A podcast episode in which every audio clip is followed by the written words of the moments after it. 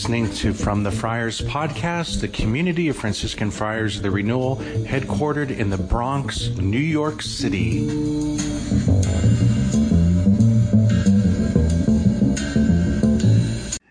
My friends, welcome, welcome. So nice to see you all. The Lord is blessing us. Um, so,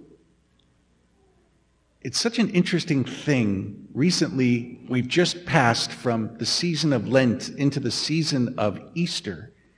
And I think every time the season of Lent comes around, we just love it because you know that it's Lent. There's so many kind of customs and spirituality connected to Lent. Conversations like, what are you going to do for Lent? What are you going to give up for Lent? There's the purple uh, vestments. There's prayer and fasting and almsgiving. There's spiritual warfare against the world, the flesh, and the devil. There's the way of the cross and, and all, just all of the things. And we had a just tremendously beautiful Lent here at Our Lady's Shrine. It was really very blessed.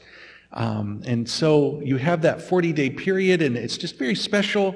If I was um, struggling to find a word to express kind of the idea here, I think it's very focused. There's a focus in the season of Lent, huh? Uh, the 40 days that Jesus spent in the desert praying and fasting and battling the devil. So the church imitates her Lord for 40 days. We've got this whole thing. And boy, we just love it. But then comes Easter, and we've got the 50 days of Easter, the season of Easter, and it's like, it doesn't quite have the same feel. I was wondering, we need to up our game, how we experience the spirituality, the season of Easter. And you know, the Jewish people had a liturgical calendar, and the, many of the things that happened in the, the life of our Lord Jesus coincided with very special feast days. And it's almost like the foundation upon which the early Christian church built her liturgical calendar. So the death of Jesus at Passover, that's on purpose. And then the Jews right now have a devotion called the counting of the Omer. So for 39 days, they have a prayer. They count getting ready for Pentecost when they celebrate when God gave them the law, the Torah. And there's no mistake that the coming of the Holy Spirit happened on the Jewish feast of Pentecost. Again, there's a background there that helps us to go deeper into understanding. But we're in this very strange time right now where for a 40 day period, the Lord Jesus, risen from the dead, kept appearing and disappearing, appearing and disappearing. It's a very strange time. We know eventually he's going to ascend back to the right hand of the Father, and they're going to spend nine days of prayer waiting for the Holy Spirit. But there's this time where Jesus it's the real Jesus. It's the same Jesus who was in the womb of the Virgin Mary through the overshadowing of the Holy Spirit. It's the same Jesus who walked the dusty streets of Palestine. It's the same Jesus who hung upon the cross, died, and was buried, and now is risen. Same Jesus, but yet there's something different now. His risen body is what the Bible says glorified. And he appears and disappears. Um, we, in the liturgy of the church, we have we get to hear all the stories of the encounters that people had with the risen Jesus. And of all of those stories, today's gospel is really one of my favorites. The two on the road to Emmaus. And the Lord Jesus walks with them, although initially they don't recognize them, recognize him. There's this theme of Jesus walking with them. And that's kind of what we're going to look at today. But just to note that this story including almost all the other stories of the risen Jesus, we're told that this happens on the first day of the week. Did you catch that detail? So, why are we told that? Well, you know, from the earliest days, the church transferred the day of the Lord from the Saturday, the Sabbath for the Jews, now Sunday for the Christians, the day of resurrection, the Lord's day. And uh, they're gathering together on that first day of the week in what appears to be some sort of early, early version of the Holy Mass, what we're doing now, gathering together as the body of Christ, praying, reminiscing and preaching about Jesus, and then the breaking of the bread. So it, it almost feels like the risen Jesus is coming to them again and again and again in the context of some sort of liturgy or Mass. And we're told that they were afraid, the doors were locked, and yet the risen Jesus comes. And to me, in praying over that, it really feels like the Eucharist. Do you imagine if we were in church, like let's say right now in countries like Nigeria, where Catholics are being martyred, and they lock the doors during Mass because of the Islamic militant people coming to, to martyr them. But if we were able to lock, well, this analogy doesn't work here, right? Because we're outside. but if you were in a church where the doors were locked, when Jesus comes at Mass, he doesn't come through the door. It's a different type of coming, right? The priest invokes the Holy Spirit over the bread and the wine, and we say the words that Jesus said at the Last Supper This is my body, this is my blood. And Jesus, the risen Jesus, the real Jesus, becomes truly present. But he doesn't come through a door, it's a different type of coming. He appears there under the appearance of bread and wine, truly present not a symbol, not a figure, but truly present, body, blood, soul, and divinity. And so this, these stories have, it has that feel, doesn't it? But they're walking, and the risen Jesus walks with them. I was so moved by that detail this morning that Jesus, we say during Advent and Christmas that he is Emmanuel, right? There's a prophecy from the uh, prophet Isaiah that when the Messiah comes, his nickname will be Emmanuel, God with us. And here in this passage, we literally see that the God who literally walks with on the way. That was the earliest name for our religion. Before we were called Christians or Catholics, we were known as the people of the way. And Jesus walks with us on the way. That's because he said, I am the way, the truth, and the life.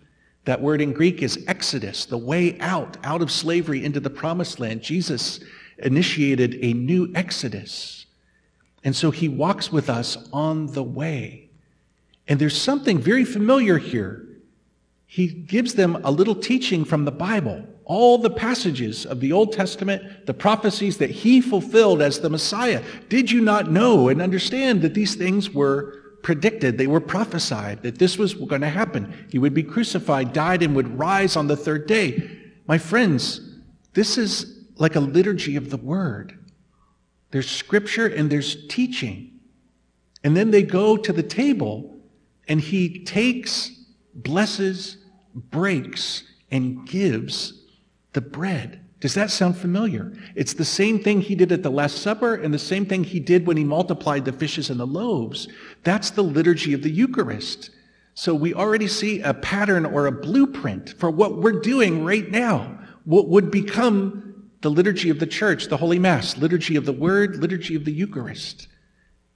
Isn't that amazing?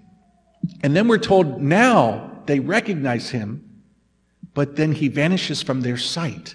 So there's a, a, recognition of his presence that's no longer tied to seeing, but rather it's something with seeing with the eyes of the heart that he's present in the Eucharist and the breaking of the bread. It's really something and they're so overcome with joy, they have to leave immediately to go another seven miles back to Jerusalem and to share with the others that Jesus is truly alive, he's risen.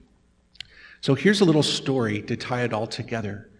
So I was praying over this passage, and I was asking the Lord, in what way can we say that you walk with us now?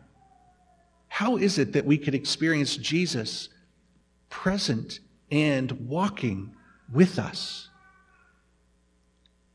And I immediately thought of Holy Communion.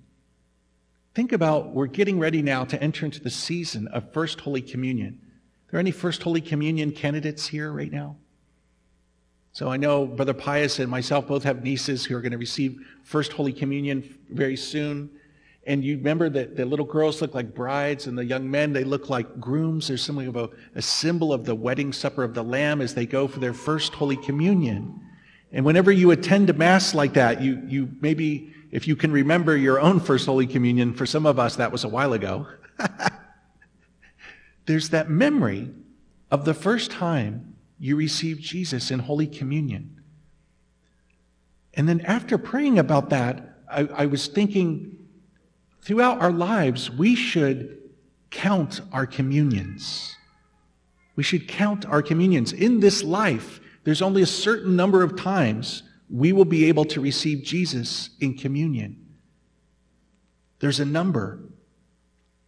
And I'm thinking about times when I went to Mass and I got to receive Jesus. He's been there at every stage of my life. When I was a kid, when I was an adolescent, now a little older. And I remembered when I was in college, I studied in Europe for a while, and I had such a great experience traveling to so many countries. And I remember going to Mass in France, in Italy, in Spain, in Poland, in Germany, in Austria, in um, Slovakia, and hearing, although I didn't know the language, I knew the Mass. And I used to love to hear people praying in different languages. But then it would come time for Holy Communion, and I realized, even though I was a stranger in a strange land, and it was the same Jesus. He was there. I was receiving him. I was being united with him. And in this way, he continues to walk with us. Emmanuel, God with us. And my friends, I, after thinking of First Holy Communion, I was thinking about something that happened the other day. I had the honor of giving a very small piece of Holy Communion to a friend of mine who was dying. I'm celebrating his funeral tomorrow. That viaticum, that last Holy Communion, when a dying person receives Jesus, even if it's a small little bit, that he is with us on the way as we prepare to pass over into the promised land, into heaven, into the house of God our Father. We're pilgrims here. We're just passing through. This is not home. We're on a journey. We know the destination to be with God in heaven. Jesus walks with us every step of the way, every Sunday, if not more often, going to Mass, hearing the Word of God in the liturgy, praying, worshiping, uniting ourselves to Jesus, and receiving Him in Holy Communion. It's like something out of the Bible that He's walking with us even today. He's walking with us. He wants you to know that you don't go through this life alone. God is with us. He walks with us. He wants to nourish us and strengthen us and heal us. It's the medicine of immortality. And so, my friends, to conclude, I want to invite everybody at this Mass in particular, let us pray with a certain focus, preparing our minds and our hearts to come forward, if we're Catholic, if we're in a disposition to receive today, with great reverence, a great awareness of what we're doing and what it means. That the Lord comes to us again just like what we read in the Bible, and He wants to be united with us and walk with us this day. Amen.